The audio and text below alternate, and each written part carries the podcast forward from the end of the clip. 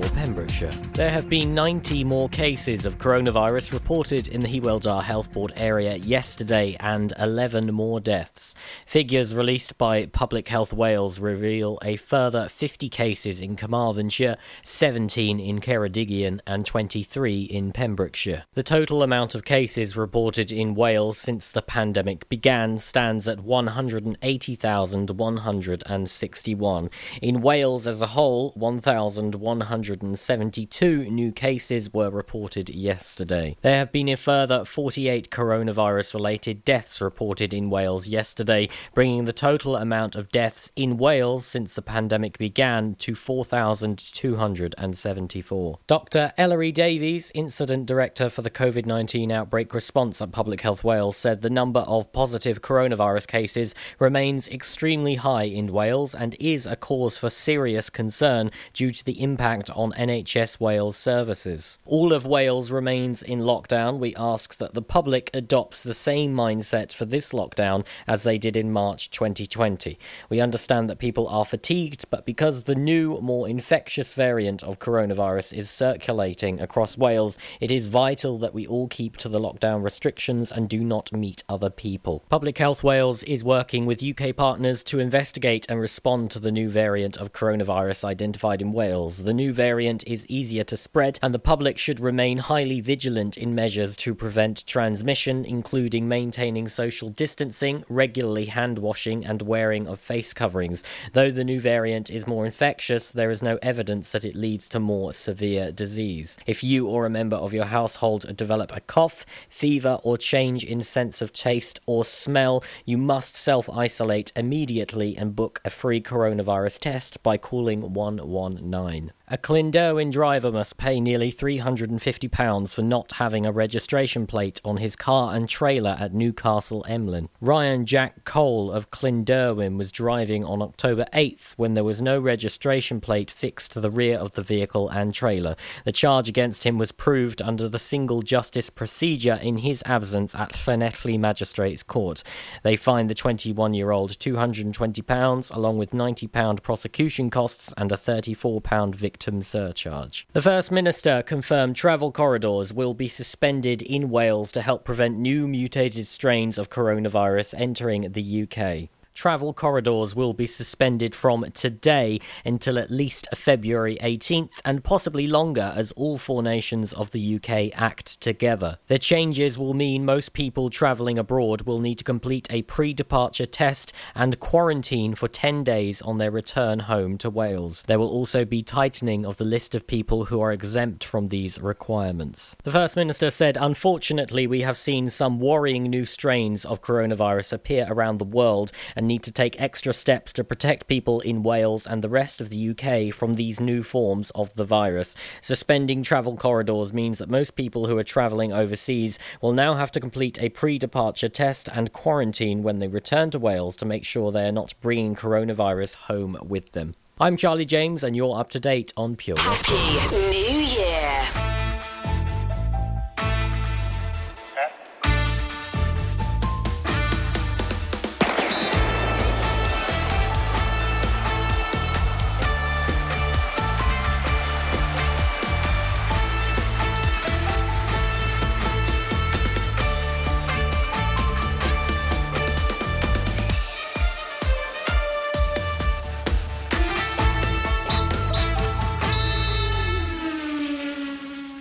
Well, a very good evening and welcome to Pure West. Save right now on the Pure West Radio Facebook page, and you are very welcome wherever you are joining us from tonight. And we've got lots to come between now and nine o'clock. We are looking at sledging in cricket. There's always plenty of sledging with these three with me. I think there'll be a bit in this first part of the show. We're going to ask where next for the Wales women's football team after the departure of head coach Jayne Ludlow was confirmed at lunchtime. And we're going to ask about some of the great of all time. And from 8.15, our special guest is Steve Wilkins, who, as Detective Chief Superintendent, led Operation Ottawa. The story of the Pembrokeshire murders, of course, had tragedy at its heart, but Steve led a team that ensured justice for the victims. Tonight, we'll talk to him about that incredible investigation, but also about his sporting links to Pembrokeshire. And he's got plenty of stories to tell. In fact, he batted with one of my colleagues. That will be Bill Kahn.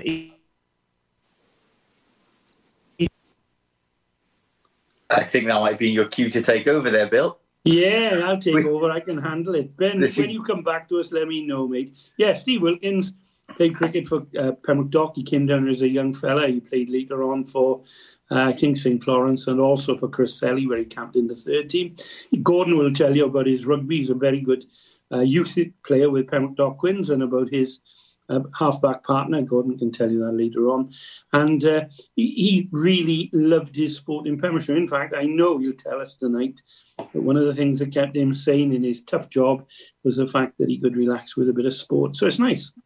Well, yeah. Well, listen, I'm hoping my broadband does t- t- does actually survive the show because I'm having one or two uh, issues with it this evening. So hopefully it will last until nine o'clock. And just before we get no into our, our first subject, we're looking forward to Steve joining us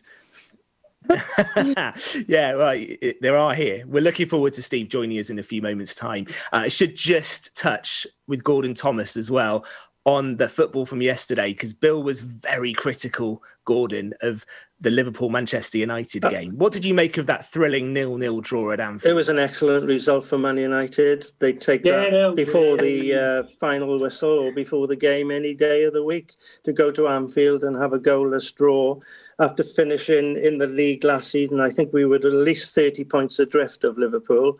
We're now actually three points ahead at the top of the table. Manchester City are closing in mind and looking in great form. To be fair to them, they're just two points uh, behind with a, a, game in hand. So it was just a routine job for Ollie uh, Solskjaer yesterday to get his point and get back to Old Trafford and hopefully beat them in the FA Cup tie this Sunday at Old Trafford. Fraser, I thought one of the stories of the weekend was Joe Rodon, another 90 minutes for the mighty Spurs, mm. who I thought were back on form at Sheffield United on, on Sunday. Looked very good, didn't he, Ben? You know, he is a good defender. I think the stats that they've been banding about today, they do so often about his dribbles and his interception, his tackles were very good. But I think you can look deeper than that. It's not all about stats. He looked very comfortable on the ball, didn't he? His distribution from the back. We've seen that at Swansea. You know, we said it when he signed. You know, if he stays injury free, is the makings of a very, very good Premiership player.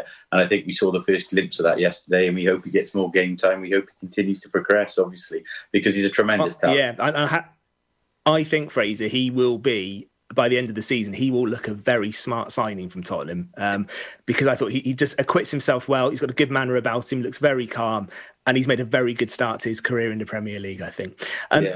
Let's talk cricket, chaps. Let's talk cricket because uh, we've got Steve Wilkins joining us very shortly. And I wanted to talk, obviously, about England's but we'll talk about England's win. I don't know about Ben's broadband's going to hold up to it at the moment. Yeah, no. I mean, I, I, don't know about you boys. Did you watch it this morning? I watched. Uh, it's quite a tough weekend in terms of sleep because these tests on in Galle and Brisbane at the moment aren't the uh, time zones aren't conducive. But England Sri Lanka, I thought that might have actually done England a bit of good because I think they were completely in a false position after the first two days. Cavalier batting from Sri Lanka on the first day. They made yeah, to definitely. work on days three and four, which I think was a much more realistic um, reflection really of where that team's at, and they had to work hard to get over the line. I think, but I think there's a lot, a lot more to do, isn't there? Yeah, I don't know if you like me, phrase. I, I'm hopeless. My wife thinks I'm mad. At exactly 10 past four, I woke up and couldn't go back to sleep. I, I was the same. So I got to go downstairs, get a blanket over me, turn the telly on, and watch the last minutes, which were quite uh, an anticlimax, really, after the night before. Yeah. But England, as you say, some of their players are still not firing on all cylinders. The two opening bats don't seem to know where they are against spin bowling. And how our um, two spin bowlers finished up, I think, with about 14 wickets between them in the match. My God, there was some bad batting from the Sri Lankans to let them get that then number. Well, we, we talked about the recklessness we talked about well, the they went, Sri Lanka. They went gun ho in the first innings, didn't they? Yeah. That was absolutely mm. ridiculous. To be fair to uh, and England, was it Bess who took five wickets? Well.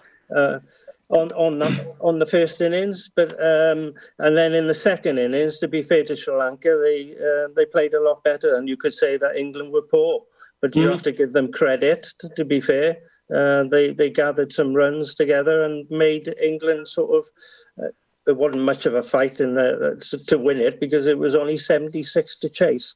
But uh, they did lose three wickets in the process, and it got a nice. three for fourteen. Yeah, yeah. I mean, you yeah. say that, and and if Bairstow had been run out like he should have been at, at fourteen for three just after Root had been run out, and had yeah. Bad Light not intervened as well on, on that fourth yeah. day when every ball looked like a hand grenade. We discussed this on the weekend, didn't we, Bill?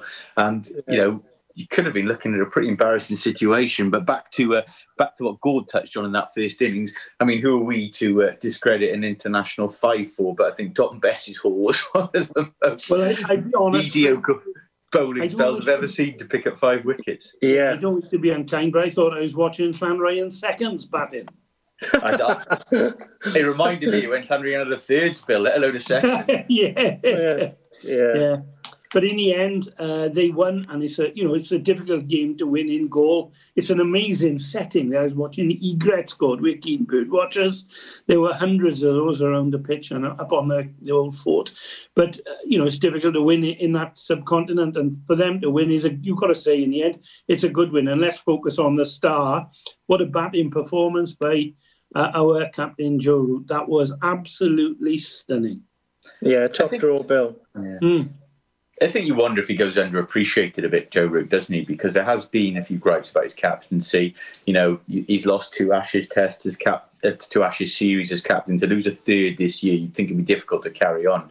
Um, but you know, you look at the stats up there. He's not far off Alastair Cook. You know, he's hmm. arguably statistically, which we know isn't everything in cricket. He's up there with England's greatest ever batsman. You know, and, and yeah, I quite don't, think, don't think anyone has scored more runs than him in the last decade. I've just read. No. You know, he, he, doesn't always get the credit he deserves because no. quite often he's maybe fallen short in the nervous nineties. Perhaps could have more centuries, but still the runs he's accumulated has been phenomenal. Mm. Yeah, on his day, he's, he's probably the best stroke player there is. Uh, well, definitely is the best stroke player in England. Offside, onside, he can do anything. He, he is a very talented uh, individual. Mm-hmm. Um, I think the captaincy possibly he's not comfortable at that phrase, in my humble opinion. I don't think, I think so. No. I think if they pass that on to somebody else, we might see a different Joe Root in uh, uh, batting as well. He can concentrate more on that. So uh, that'll be interesting to see whether he does uh, hold on yeah. to that. See, I don't agree with that. I think he's done a good job as captain after a shaky start. I'm not saying he hasn't done a good job. I just feel that it retracts from uh, his playing bill a little bit. Well, I tell you what, God, I look at the, the, the stats if you want to use those. Oh yeah, yeah. He, he's very likely to catch. Um, oh, he Cook. He's had a, he's had a fallow period. He will overtake all the others this season, yeah. guaranteed to go second behind Cook. He's still about three and a half thousand runs behind him, but yeah. in the end, um, if you look at it. Uh, he's had a fallow period, but all cricketers have that. You look at Kohli yeah. this year; he hasn't. Yeah, Anyway, think, while Ben's away, I think one of the things we said we'd have a quick chat about because yeah. I know Fraser's lucky he's got BT Sport. I can't afford that as a pensioner. India against Australia. I'm missing that so much. Oh. But there's a lot of angst in the game. There's a lot, you know, when they appointed Tim Paine, Australia, the idea was he's going to be showing how cricket should be played by Australians as if. And, uh, you know, you look at the nastiness that's going on there. Fraser, you've been watching it. It's pretty it's interesting watching, but it's not the best show in a cricket it's got very het up. And, and, India, you have to credit the injury ravage, and they're putting in one heck of a fight. And they go into the final day of the series in Brisbane tomorrow, can still possibly win it. I think holding out for a draw is more likely, and I think they'll retain the Border Gavaskar Trophy then by by virtue of already having it. But um, yeah, it got very fiery in the last Test, Bill. There was some controversial moments. There was a, there was a heated exchange between Paine and Ashwin. Stump mics now, you pick up everything. Mm. Um, and then, of course, there was our old friend Steve Smith, who was seen to go and supposedly shadow batting on the crease. Uh, and the two Indian batsmen to go in and retake their guard. Yeah, but he's a reformed now. character, and he? He's crazy when he's wrong, and he's now. I mean, you, you, you look in that in two ways. Steve Smith, he, he likes to shadow bat. It's one of his tendencies. We see it all the time. Why would you go and shadow bat on the closing minutes of the fifth day of a test match when you're not going to be batting again? I'm not sure. Um, so whether that was innocent or not, I would say it was foolish, if nothing else, to stand on the pitch and do that. But I'm interested to know your thoughts, guys, on where the line was now with sledging, because we've heard so much about the Australian cricket culture. I personally, I've never, I've never minded a bit of uh, sledging or mental no. disintegration in any sport. I'm used to having it. That's maybe why, whether it be cricket, rugby, or football. You know, I think there is a line to to to, to what you say and how personal you get, and whether you say things which are you know potentially discriminatory or, or what have you. I've never minded maybe you know the banter and the goading as such, but um, yeah. you know I think Bill makes a point there. Tim Tim Paine was supposedly appointed because he was a statesman of Australian cricket. So to see him now going the way of others before him is, quite interesting. I think the important thing as well to say is that we see it. Gordon and I go around watching cricket every Saturday in Pembrokeshire when we've got the cricket. You go, don't we? And yeah, we do, Bill. There.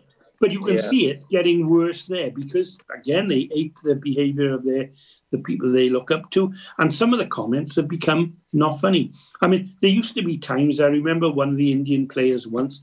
I think it might have been uh, no, it might have been Aravinda de Silva from Sri Lanka. Who had plenty to say, and one of the Aussies said, "You're nothing but a fat git." And Aravinda de Silva, Silva answered him, Yeah, it's all those biscuits and big breakfasts your wife makes for me every time you're away on tour. Now, you know, you say, Is that right or is that not right? There's a touch of humour in it. But kids don't want to hear that. You shouldn't let no, kids hear that. No. And that's that's what worries me. Stump mics now, you really have got a problem. And you know, you boys think I'm old-fashioned, but the laws no. of the game say the captain is responsible for the behaviour of the players. And as soon as a, a, an umpire says, boys, stop in now or I'll have to report the captain. Listen, it's interesting, but I think we got to move on because I think so. A mole tells me, as interesting as you boys are, we've got a guest waiting. So I don't know if he's going to pop up any second now, like magic with the technology we have in Pure West Radio. Uh, Mr. Wilkins, are you there? God, can you do can you do we, an impersonation? We, um, we should reiterate. Unfortunately, I can't impersonate Steve, but why don't we just carry on about the cricket banter? I think no, here he is. Here's Mr. Wilkins now. Steve Wilkins, can you hear me? I can hear you, Bill Kahn. Oh, you're looking good. Look at that hair. I'd kill for that hair, wouldn't you, Freeze? I thought it looked better on the television, to be honest. Yeah. Hey, Steve, thanks for joining us. It's lovely no problem. Ben Field has gone absent without leaving Cheltenham. You notice that you're an English guy. The Welsh broadband is perfect in all this bad weather. English, useless. Steve, it's lovely to have you on. We've had some nice chats the last week, and uh, we're chuffed that you've come on today. First of all, you never expected, I'm sure, to have the celebrity status that whether you like it or not, you've got. There have been huge compliments, not only about the actual, um, uh, what, whatever you call it, the docudrama, drama, but everyone is saying what a wonderful character you were in that. Are you finding it hard to come to terms with all of us, or do you love it? I suspect the latter. Crikey, Bill, it's it's something you don't you don't envisage is going to uh, to happen. You know, in in 2006 when when obviously we started the investigation, as you know, um, you, are not planning at some stage that um, Luke Evans will be strutting his stuff and, and playing you. Um, You're better looking than him, Steve. and it's it's um, I give him twenty odd years. That's the thing. Yeah, so you don't you don't envisage it, it, it Bill, and um, obviously you know everybody likes it when uh, people are are complimentary about them. I can promise you, in, in 33 years of policing, there's people who have been less than complimentary. Yeah. Um, but at the end of the day, for me, it's um, you know the, the senior investigating officer. You're the one that gets the accolades when it goes right, and and you carry the can if it goes wrong. But you know the investigation that you're on about is uh, was was an, an, absolute team effort, and, and I was blessed um, with having the finest team that uh, you know that we could put together. You know they were all totally dedicated. Uh, Lynn Harris, my detective chief mm. inspector, Lynn Johnson, know, these are guys which um, for six years they, they, they, they, they lived and breathed that investigation and the contribution was quite extraordinary. So yes, it's it's nice to get the accolades. It's nice that people recognise that we did it with with sensitivity and sympathy. Um, but it is it's still strange to uh, to, to carry Bill. I've been very remiss. I've been thrust into this because Ben's gone AWOL. I didn't introduce our, our co-pundits as well. Two stars of local sport who you might or might not know because you've been away a little while. Gordon Thomas is on uh, the side there. The one with looking very cool. He's looking very chiseled because he's on a strict diet and doing lots of running. and Gordon, Gordon played rugby to a very high standard. So, God, you know, you've seen Steve. And the other one is um, Fraser Watson, who's an ex-rugby player. No, oh, might still play the odd one, but he's no, become use the word X now, Ben. yeah, a coastal path runner and it likes to take on sort of crazy challenges. So, boys, over to you. Go. Do you have something you want to ask, Mr. Wilkins? Yeah, hi, Steve. I just want to go back to your sporting days and your younger days. I, I believe you were a, a, very good scrum half in your youth days with Pembroke Dock Quins. Uh, I know that you made the county youth side and you played alongside uh, Peter Morgan. And I was talking to Morgs the other day, and he was telling me that you actually carried him through the youth games. Is it? Is that true?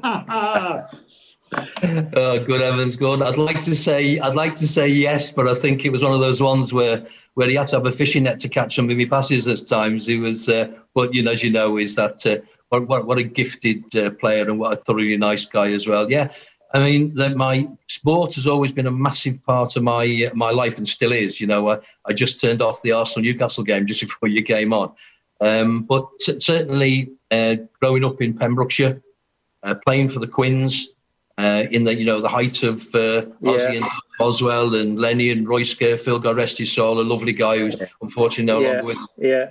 Um, and they were just great characters, and uh, obviously it was the old Pembrokeshire leagues then. Uh, so you know, local derbies between the Quins and Pembroke is that you know the towns used to turn out and baying for blood on their side, and that was my that was my debut, first team debut was the was in the uh, was in the local derby. Uh, but no, it's um, great characters, great memories. And as you say, I was lucky enough then to play scrum half with the with the county youth. Uh, the and out half was Peter Morgan. Uh, you know, was the most gifted player I ever played with. Number eight yeah. was Di Kirk, Kirky and uh, David yeah. Olsen, one of the wing forwards, and uh, great, you know, great great players and great characters as well. Hmm. Yeah. Do you, do you keep in touch with any of those lads now, or is it just something that you? it's just a fading memory. Well, no, it's uh, you know, not, not, I. I mean, I bump into Kirky now and again, and and you know, we always uh, have, have, a laugh and joke about uh, you know when we we could you know sometimes you could play play in the morning, play in the afternoon. Now I've trouble tying my laces now, but um, you know, and Di Olsted is a good friend of mine, and it's only because I moved away. But uh, yeah. I had a lot of contact with uh, David socially, and uh, you know, but great, great guys, and the same with the with the Quins as well. Hayden Williams, who was you know one of my best friends, and and Billy Horn who then obviously yeah. went to, you know, yeah. assistant yeah. chief constable in Gwent. Uh, fabulous, fabulous guys and, and, and great, great characters as well.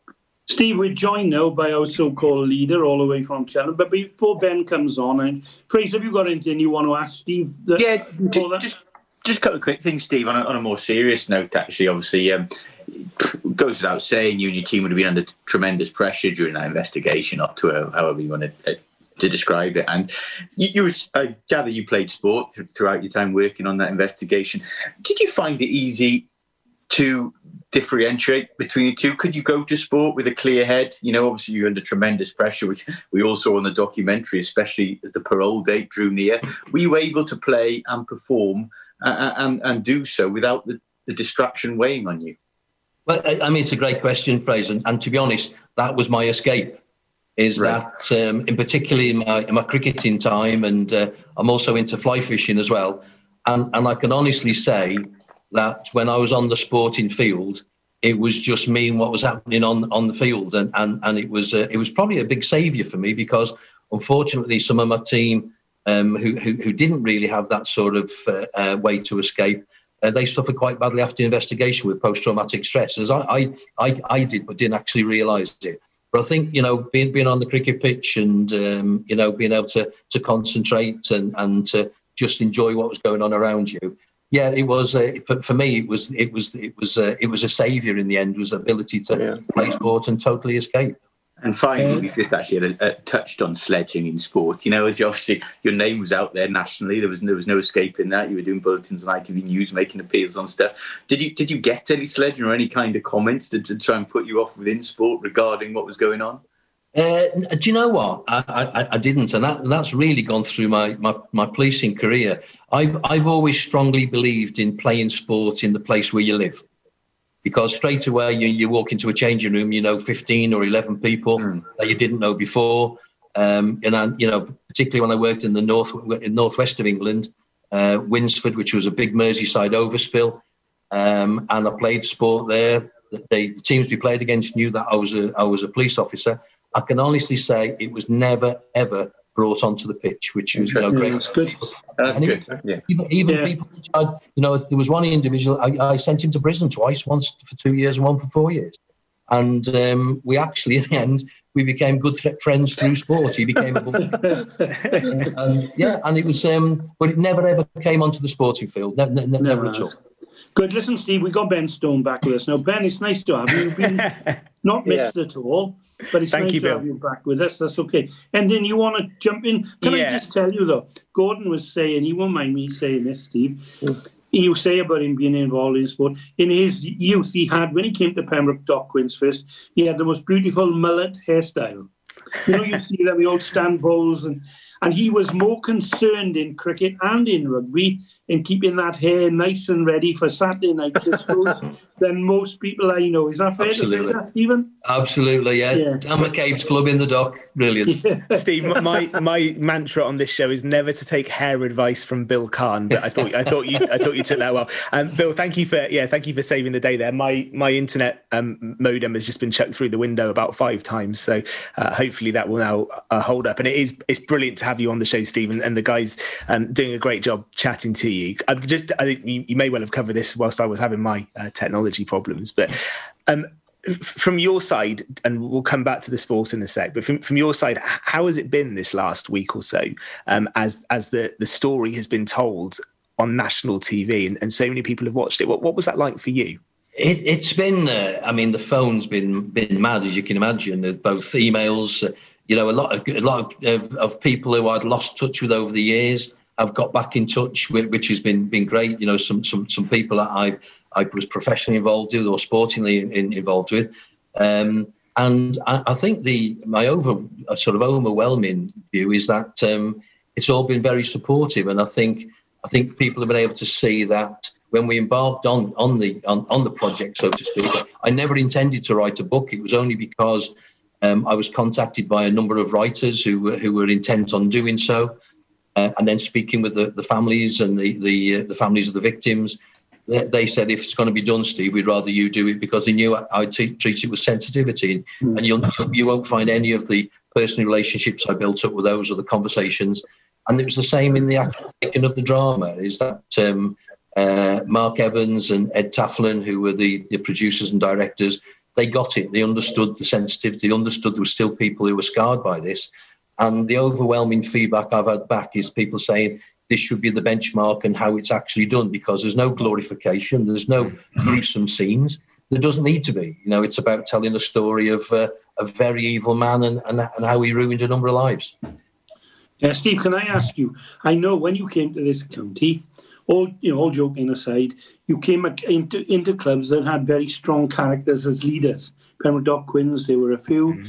Down the Quins, you mentioned some of the people there, and in Cresselly again, very strong people who made sure that things were done the right way as a team.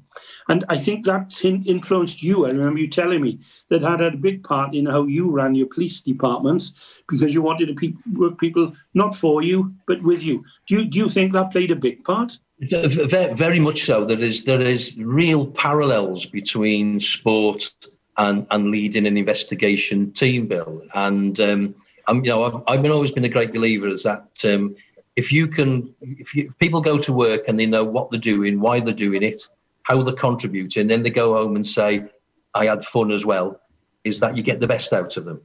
And, and my my view has always been my role as the senior investigator is to create the opportunities for people to be at the best, and you get the best out of them. And certainly, in relation to to leadership, is it, it's it's about maintaining that focus, about um, maintaining that commitment, by by leading by example. And you know, I've been influenced by, as you say, many many sporting captains. Um, my my my all time hero is is is Nelson.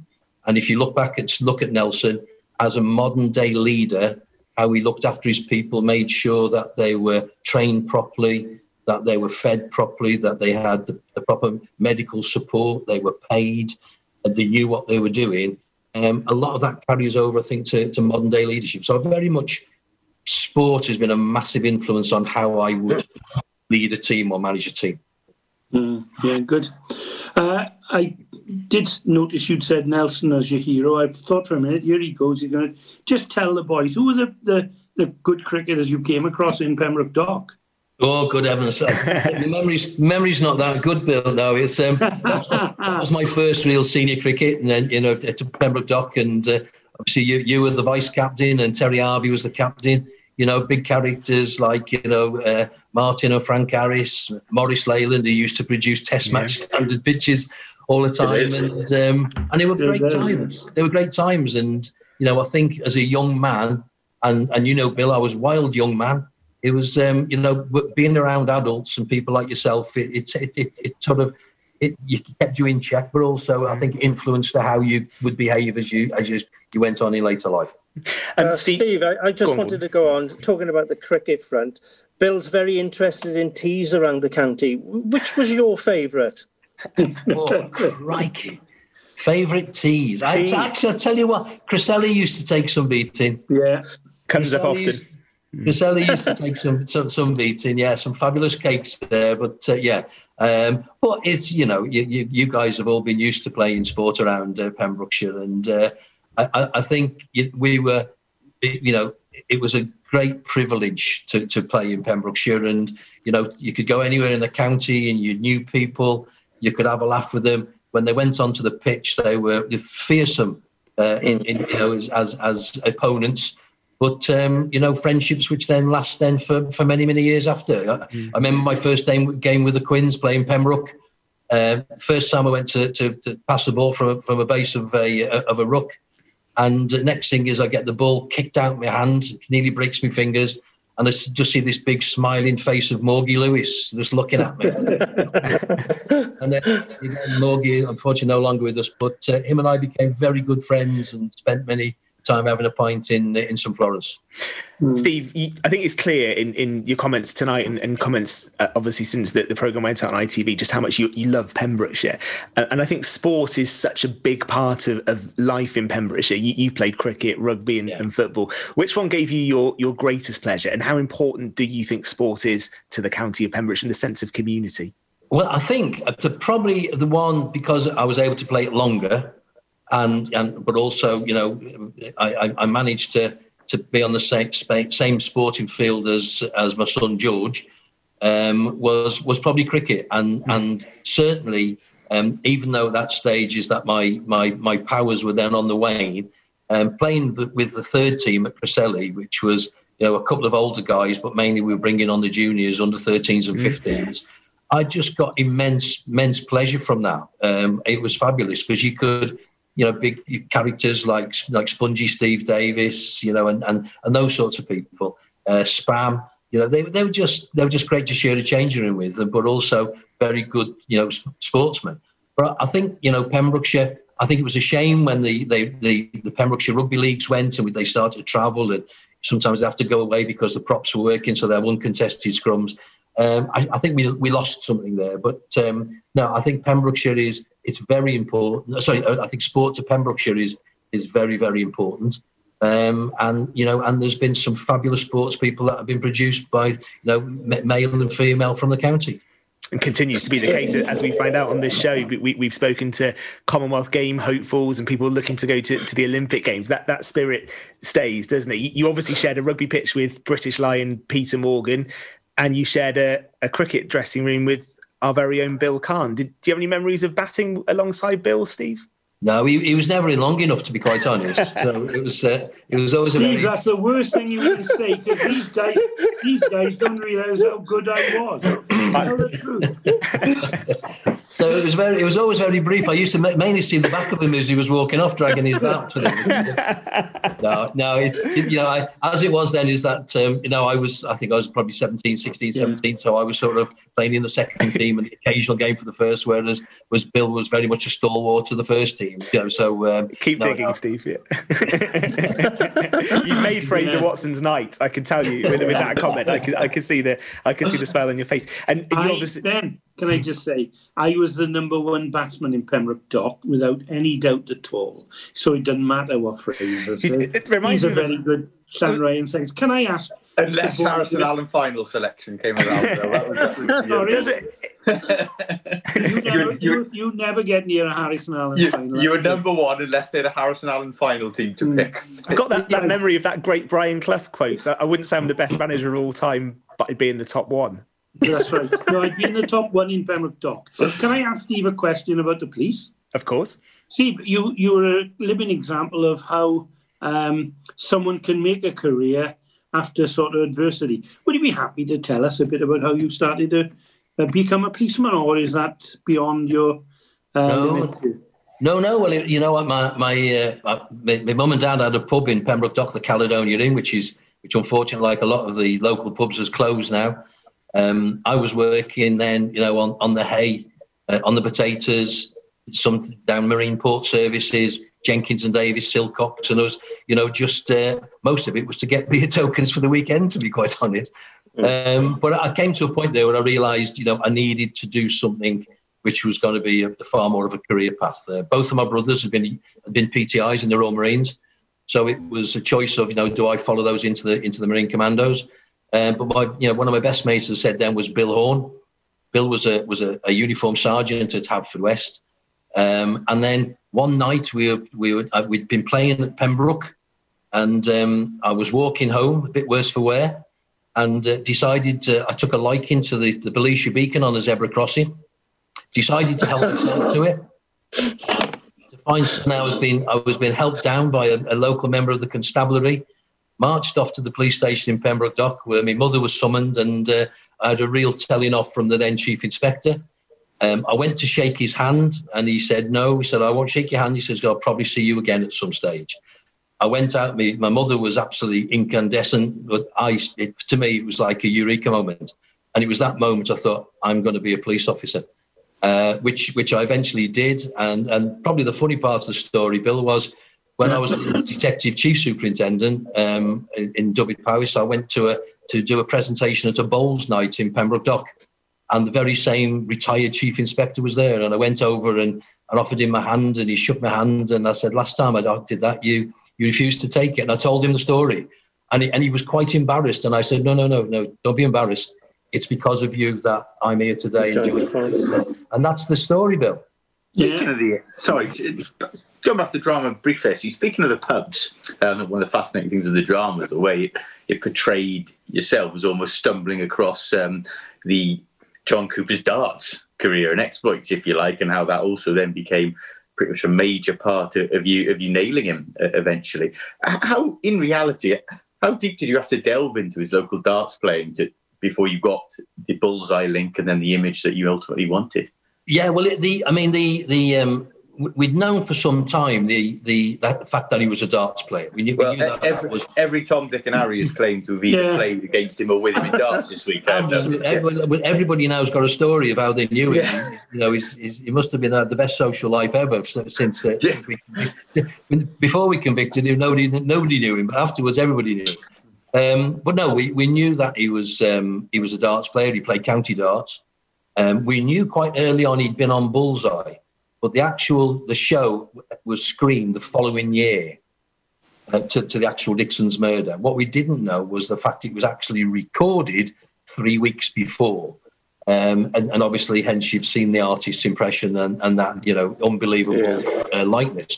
But the, the the part of the of the drama where I go into the to a pub, it was actually the Railway Inn in Johnston, which was his local, and it was St Florence. We'd been playing Johnston. I was actually managing St Florence team at that stage, the football team, and, uh, and we did. We walked into the to the pub, and uh, I ordered a pint. Turn around, and there's his picture on the on the wall, as large as life. You know, sitting in the middle of the dance.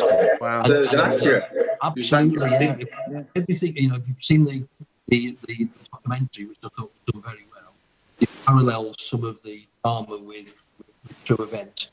Everything you everything you see happened and more. I mean, it was six years of an investigation, and uh, there was lots of other twists and turns which you know they couldn't really show in the uh, in the in the drama.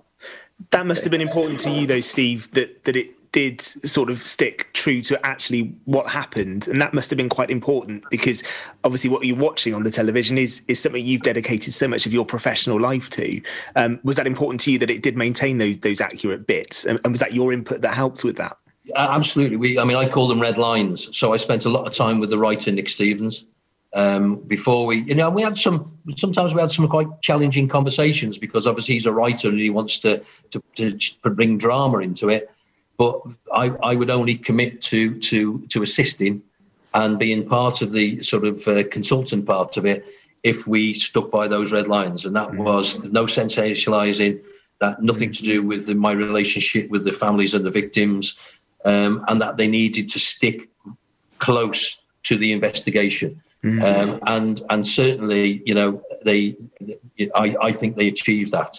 And what struck me most is, as I said before, and with the actors Luke Evans, uh, you know, Keith Allen, all of them, is how professional, how how they they understood it, they got it, they realised. Because some of them it was the first time they'd actually played real crime, true true crime, and a few times I can promise you on the filming of it, is you know emotions took over. You know, certainly in the court scene when you see the the two, the two uh, young victims mm-hmm. giving evidence about how they were attacked in the field. A couple of times they had to stop it because a couple of the actual camera crew were in tears. You know, and that was the impact it had yeah. on them. But yeah. they, they were very true to the word and they stuck stuck to it, which for me was was very important. Mm. Steve, how thankful are you for the uh, forensic side of it? Obviously, they didn't have that years ago. Uh, one of the detectives I was quite friendly with, uh, who was leading the case, was Don Evans from Haverfordwest. Mm-hmm. And mm-hmm. I, I, know he was bitterly uh, frustrated, and he obviously seen the scenes of uh, the individuals that lost their lives. So, forensic uh, took a big part um, for you to get the, the shorts and the gun and to actually get the, the blood on there that was a eureka moment for you when you I, I, saw the series where you were driving along and uh, the woman rang you up. Was it was it gollum her name was? Um, Angela, Angela Gallop that's right. She she rang you up and, and gollum's in Lord told, of the Rings. Yeah you you yeah you were told uh, that particular moment must have been a eureka moment to hear that you actually had something to pin it on yeah, it's a great question, Gordon. And and um, as you saw it, is that's how it happened. I was actually in the car coming back from Bridgend from South Wales Police Headquarters, and I had the call, and she said, "Steve, um, are you driving?" Yes.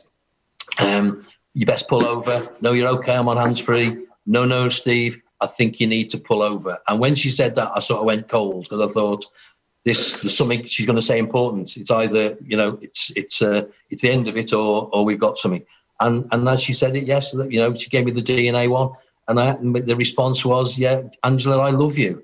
But uh, and, and that's but the, the, the, to go back to what you're saying, and, and I think it, it, it started with a question at the beginning about the importance of the team and and how that, that Ottawa team, you know, I handpicked them. None of them had been involved in the previous investigations because I wanted a fresh view. Um, I had a small team to start because I wanted people who would pay attention to detail. But I, I knew on that first day that if we were going to be successful, it was going to be through forensic. And that evidence is always there. You've just got to find it. Yeah. But I need to make sure that we maintain the integrity of the exhibits. And I have to pay tribute to the original senior investigating officers, the, the Don Evans, the, the, the, Dave Davis, Aldwyn Jones, Clive Jones. Um, they didn't have the benefit of DNA science that I did. But what no. they did do is they had the foresight to retain the material, which gave mm. me the opportunity to bring modern day science, but also modern day detective techniques. So, so you're absolutely right, good. Steve, um, I think we will we'll finish on a sporting question, um, and I think it should be out of all, all your sporting memories from your, your, days in Pembrokeshire. What what would be number one for you, apart from batting with Bill Kahn? Um, I probably, I, uh, I mean, there's there's there's lots of them, you know, with with with, with some Florence we won cups and with you know different things like that. I think probably my my um, my debut for Quins first team against Pembroke mm. because you know it was absolutely it was down at the Quins. The the place was absolutely bouncing. You know, the virtually the, you know the two towns had turned out. Um, the, the the week before Quins had played Pembroke in uh, in a league game, and this was a cup game and Andy Charlotte and, and Bundock were, were sent off for fighting. So it was um, it was quite it was quite warm as you can as you can imagine. And as a as a, as a young fresh faced man coming onto the to the field, it was a baptism of fire. But as it was, it went very well for me that day, and um, I got some good good good sort of write ups in relation to my contribution. And uh, but I think for me, it's because it was. Uh, something was always stuck in my mind. So that probably is one of the, you know, perhaps the most not successful mm. ones. I, you know, with coming back to Cheshire, you know, we won leagues and won cups. But I think in Pembrokeshire, that's one that always will stay with me. Yeah, Steve, thankfully you had Lenny Skirfield and uh, Ozzy Boswell on your side. When I played, I had them kicking me, mate. So you were a lucky fella. ben, can I just finish with one light-hearted thing? You say they stuck closely to the script and, and had everything correct. Have you still got that very nice hip flask that you were drinking out of oh. when you were walking along? Do you know what? I have. if, if, you actually look at it, as every time I'm speaking to a witness, I've got a pint in my hand, though, though, though I'm a Guinness drinker. And, and then I'm sitting at home with a bottle of wine. I do like my red wine. And then I turn up with a hip flask, which I can promise you was that, that's probably the only bit that wasn't uh, wasn't accurate. I think people well, probably thought I was uh, even alcoholic. I've got one major issue, I'm afraid, mate. I, they depicted you on the sideline watching a county game in Solva. And I live down the road from Solva. There's no way ever held a county game. well, listen, that pitch. Steve, it's an absolute pleasure to talk to you. Thank you ever so much for, for joining us on Pure West Sport yeah, yeah. Um, this evening. I think I speak for everyone in the county yeah. when, I, when I say thank you for your service and, and what you did with Operation Ottawa. It, has been it's been my pleasure, and it's it's. Um, I must say, out of all the interviews I've had over the last week, it's it is nice to have something different and something you can you can smile about in what was obviously a very very serious incident. So so thanks guys, it's been my pleasure. Great Absolute pleasure to talk to you. Thank you, buddy. Excellent Thanks. stuff. You'll be able to watch that interview with Steve. It will stay on the Pure West Radio Facebook page, so you'll be able to go back and, and watch that once the show is finished. It's just gone quarter to nine. What a fantastic half hour that was with Steve yeah. Wilkins right here on Pure West Radio. Enjoy learning something new? Want to learn Welsh? Shwmae, Shuduti? Dwi'n hoffi dysgu Cymraeg. Learning online is easier than you think. You can learn Welsh in your garden. You can learn Welsh from your kitchen. You can learn Welsh from your lounge. You can learn Welsh from your spare room. You can learn Welsh sat next to your dog. Courses start in January. Friendly tutors are there to help you learn and to make sure you have fun doing it. And the best part is, you can now do it from home. There's plenty of help available. The tutors are great. I'm enjoying learning Welsh. It's the most satisfying thing I've ever done. Dysgwch Cymraeg gyda fi. With 50% discount for beginners, what are you waiting for? Just sign up. Visit learnwelsh.com for full details. Welcome to the VC Gallery, Bridge Street, Haverfordwest, a gallery that belongs to the community. You may have seen us on Bridge Street while out and about in town. On your first visit to the gallery, you'll find that instead of being devoted to the metropolitan art scene, we're devoted to you and your community. Sure, you can find professional works from talented local artists, but what we're most proud of is the art on display from our own veterans and members. When you arrive, be sure to step upstairs and experience our year long Art of Remembrance exhibition. Find us at 26 Bridge Street, give us a ring on 01437 765 873, or find us on Facebook. The VC Gallery, Bridge Street, the gallery that belongs to you. The Valero Community Update on Pure West Radio keeps you updated with the various projects Valero are supporting in Pembrokeshire, from sports clubs, schools, charities, and musicians to members of staff from Valero who volunteer their time. We hear about the latest community projects Valero do to support our community on the last Wednesday of every month at 9:30am and 5:30pm, only on Pure West Radio. If you miss it, catch up on the podcast at purewestradio.com. The Valero Community Update. Ladies and gentlemen, please welcome to Pembrokeshire Vision Arts Wales, a brand new creative hub in Haverfordwest. Playing host to a youth and amateur theatre company, a show stopping choir, and a multitude of masterclasses from Broadway and West End talent calling all actors, Talking singers, dancers, and those who want to bring the West End to Wales. Vision Arts has the spotlight. He'll be on the dinner circuit. He'll be speaking at dinners. Mm. I mean, club, clubs will want him up where he is now. He'd be welcome back here. But they, you know, corporate bodies will want him talking. You know, they'll want him mm. saying about the thing. Mm. He, he's he's got a, a, a, sort of quite a rich career ahead in that line. Yeah, he's, very yeah. What, what, what impressed me, Ben, so much about him was uh, he hasn't forgotten his roots whatsoever. No. he, he, you know, he spoke quite openly about his youth, uh, you know, being a wild uh, guy around Pembroke Dock, and then, uh, you know, he's had a brilliant police career. fantastic guy. I wish him all the best. And interesting yeah. that he was able to use sport as a release, like you said. yeah. You, you could have thought a lesser man would have had that weight you know, on his shoulders. It can really yeah. affect you in all forms of life. And it was good that he was able to play and perform as normal, really. Yeah, he, al- he always had a, a, very nice character. The other thing about him now, his work is um, he runs the operations for a Japanese uh, cigarette company, JTI, to try and stop uh, cigarettes being smuggled in and out of the country. And he's in charge of the operation of the whole of Europe, North and South America, all the sort of Middle East and uh, Japan as well. So he's still in a big job. He's going to finish that now because he wants to go fishing. But uh, he's a he's, he's, a he's in that. Nice yeah. easier.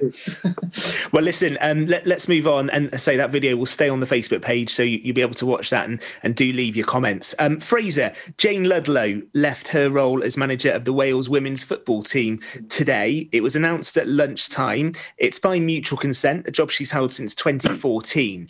I was quite surprised when this news broke at lunchtime today. What, what, what did you make of it?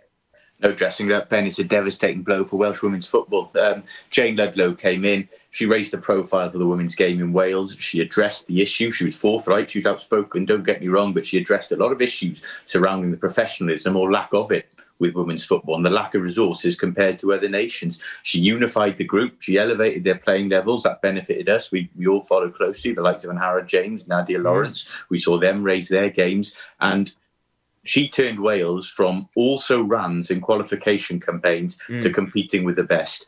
But I will say, Ben, I think she leaves on the one hand, she leaves a tremendous legacy, but she leaves a job unfulfilled because the dream was a first ever major championship qualification. Yeah. Got so close to the World Cup in 2018, got so close to the what is now Euro 2021, and I think that will I think that will always bug her because because yeah. she is, you know, it, it, was something she was really committed to, to achieving, you know, and it was almost a holy grail for Welsh women's football, and they didn't quite get there. So for all the great work she's done, and I've got no doubt she'll be back in employment very soon. She's already got a role as a FIFA technical advisor, and she's already declared herself open to other managerial jobs. I think that is the perhaps the one stain in what is otherwise a great legacy. Yeah, mm. surprising mm. news, Gordon. She put Welsh women's football on the map, really, didn't she? Oh, she she definitely did, and she uh, uh, Fraser's described it perfectly. But um, are we are we saying then? Are we speculating Fraser and the boys that she may be uh, a manager of England as Phil Neville has well, left today? Uh, the the well? English vac- the English vacancy is already sorted, and she's actually said in the last year she won't go there and be the interim. That's coach. fair enough. I think That's the main speculation now was team around GB. the Great Britain team for the Olympics. If, mm. if the Olympics does go ahead on time, you think she'd be a, a very good candidate now with Phil Neville out the picture. The, the other thing, surely though, is why is she gone? I think mm. the the reality is, bailed out when your stock has risen, she is now going to be available to, to Premier League clubs and, and, and the pay and the day to day working is much better than it is in the FAW. That mm. that is probably the sad situation. That's the truth of it. yeah, know, I, she has voiced frustrations before at the lack of resources that we've just touched on of, of, Welsh women's football. She she I think she was the first to. To bring in an air of professionalism and to point out, hang on, the youth teams are getting this, and we're a senior team, we're not even getting it, that sort of thing. And I imagine it's a combination of frustration and, and the realization that there's better paid opportunities out mm. there. Mm. It, it's, well, it's, sad, but it is the reality. Well, listen, we'll return to this topic next week because I think we're going to, to talk to Joe Price about this, and we might see where where next for the women's game in Wales because it was definitely making progress under Jayne Ludlow, and it's oh, vital. I think, yeah, it's vital that's maintained so that the next appointment will be key. Uh, but let's finish the show um, on a bit of a TV theme, I think, because obviously we, we spoke to Steve and, and the Pembrokeshire Murders was was on the telly last week, but we thought we'd do it with a sporting twist and talk about sporting documentaries that have caught our eye over the year, over the years, and some of our favourites. So let's go to let's go to Bill first, and I'll, I'll tell you my one just to start the ball rolling. Uh, the very first, earliest sporting documentary I can really remember watching, early '90s, was The Impossible Job, and it featured Graham Taylor and, and his time as England manager yeah. as England tried to qualify mm. for the 1994 World Cup. And if you wanted to see the stresses of a football manager doing that job, it played out. And I think Graham Taylor would go on to say he, he, probably had regrets about letting the cameras have the access that it did. But it was probably the first time cameras went into the dressing room in that way. So I, would probably put that as quite an important one that, that started that sort of documentary going. What about you, Bill? Well, I was a bit taken aback today in a conversation with Fraser about this very matter, where he's talking about, have you seen this on, is it BritBox or Netflix or some some load of rubbish? Amazon Netflix. Prime. Amazon Prime. I don't know what he's talking about. Gobbledygook, Bill. yeah, uh, so, yeah, but strange thing is, I'm a bit worried because I think we agreed that despite my lack of knowledge, really the only one that's captivated me, and I've seen it in the last three weeks, was the yeah. 1997 Lions, because anything with the Lions is epic. That's a, yeah. that's great shout. A, a, an enormous uh, thing to have with the British Lions. Anyone mm. who's played there is held in huge regard, quite rightly. And watching them play South Africa, and uh, I'm not a great fan of Jeremy Guscott, but when he dropped that goal at the end of the game when they'd come back to 15 all, I actually cheered for the first time in my life without swearing at him, Jeremy Guscott. So that that. Uh, whole series, the menace in those South African players, they're headbangers. Yeah. And, and, you know, the British ones weren't far behind. And look how young they were. People like Martin Johnson, he looked about 17 years of age. Yeah. And, and, and a... you look at that, far and away the best for me. Great shout. Gordon Thomas, let's have yours. Uh, Fraser will know what it is. Too good to go down. Manchester United, Excellent 1974, uh, oh, relegated. Tommy Docherty took over as manager of uh, United in 72, took over from Frank O'Farrell. Um, that was when Best, Law and, Charlton were still mm-hmm. uh, floating about. Um, uh, United got relegated in uh, 74, bounced back in 75, and Best, Law and, Charlton had gone by this time. But uh, fair play to Docherty. He got United together. They beat Liverpool, who went on to win the European Cup in 1977. They beat them in the FA Cup final 2 1 at Wembley. And all United fans were singing his praises, hoping that we were going to win the Division One title pretty soon under him. But lo and behold, he'd been having an affair with the physio's yes. uh, wife, and uh, he had the sack. Uh, you know, that's one I'd not heard of. Too good to be too, too good yeah, to go down. He had, he had the sack. Yeah, I'll, watch, I'll, make a note of that one. And Fraser, from you? I actually tweeted um, last week that the Living with the Lions '97, which Bill alluded Brilliant. to, was, was st- stands alone as the great fly in the wall documentary. It was actually the game had gone professional then, but it's always seen as the last amateur tour, and, and there was no doctoring of the videos. It, it, was no holds barred, and it was the last of its kind. You fast forward eight years, and you had this absolutely ridiculous PR-driven rubbish produced when they went to New Zealand when Clive Woodward went there, and Alastair Campbell actually went as his, his media officer stroke spin doctor and it, it was an awful DVD and it yeah. gave no insight. But the closest I've seen to Living the Line since, actually very recently, The Edge, the Australian cricket team. Ironically, after what we've been talking about tonight, how they dealt with the mm. aftermath mm. Of, mm. of Sandpaper Gate and so on. But also another one which stands out for me, I'm sorry, Bill, this is a Netflix reference again, was uh, go ahead. The, the Last Dance. You know, I think that uh, was people in lockdown. And the thing about that I knew I knew very little about Michael Jordan or basketball before that. I ended it captivated. You know, and when you've got a sport that's not, don't get me wrong, greatly popular in America, not necessarily greatly worldwide, and yet you have everyone captivated, that just shows the power of it. Mm. And the insight into the mindset of Jordan was just brilliant you know, just just brilliant. We can talk about it all night. But so that that's certainly those two I've mentioned They're the closest I've seen since living with the Lions in '97. Well, leave us your comments on the Facebook page if you want to suggest any more, because I'm always up for some watching of any sport documentary and, and fly on the wall or or behind the scenes, anything like that's good. Actually, Bill, one more from Netflix, and it's a very recent one, and maybe we'll have a whip round and get you a subscription uh, for your Christmas present this year. yeah. Sunderland till I die on Netflix is very good. It follows Sunderland oh. League One and the Championship, and it's just authentic. Phrase. It's an authentic documentary. It is, and you see the passion of the city, yeah. the, the pain they go through. yeah, I, I, I, really enjoyed that. It's, I think it's like ten episodes per series, and actually, it, you felt like you were getting to understand what it's like to yeah. be behind the scenes at a lower league football club. So uh, there's a few recommendations there you boys want to find a good book or two to have Charlie. There are so many great autobiographies going around at the moment. Well, I'll tell you what, Bill, you might just have suggested a topic for next week's show mm. there sporting mm. autobiographies. We'll make a note of that. Uh, listen, it's been an absolutely fantastic show. Uh, despite technology problems, the show must go on. And tonight, there's no doubt it belonged to Steve Wilkins. That, that video will stay on the Facebook page. I think we'll live long in the memory that interview and the opportunity to talk to him. I hope that came across both on the Facebook page and on the air on Pure West Radio because it was an absolute pleasure to talk to him. Uh, Bill, thank you for for filling in whilst I was having modem problems. I'll be on to my internet service provider tomorrow morning to find out whether that can be fixed. Uh, Fraser and Gordon, pleasure to see you as always. We'll be back again next Monday. It's the Red Thread with Tim Cooper next. Gents, enjoyed your company. Enjoy the rest of Monday evening with Pure West Radio.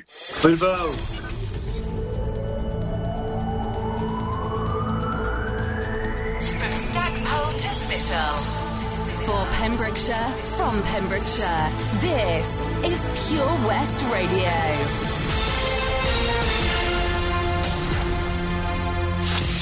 Unlike some other stations, we broadcast from Pembrokeshire to Pembrokeshire. This is Pure West Radio. This is the Red Thread with Tim Cooper, where every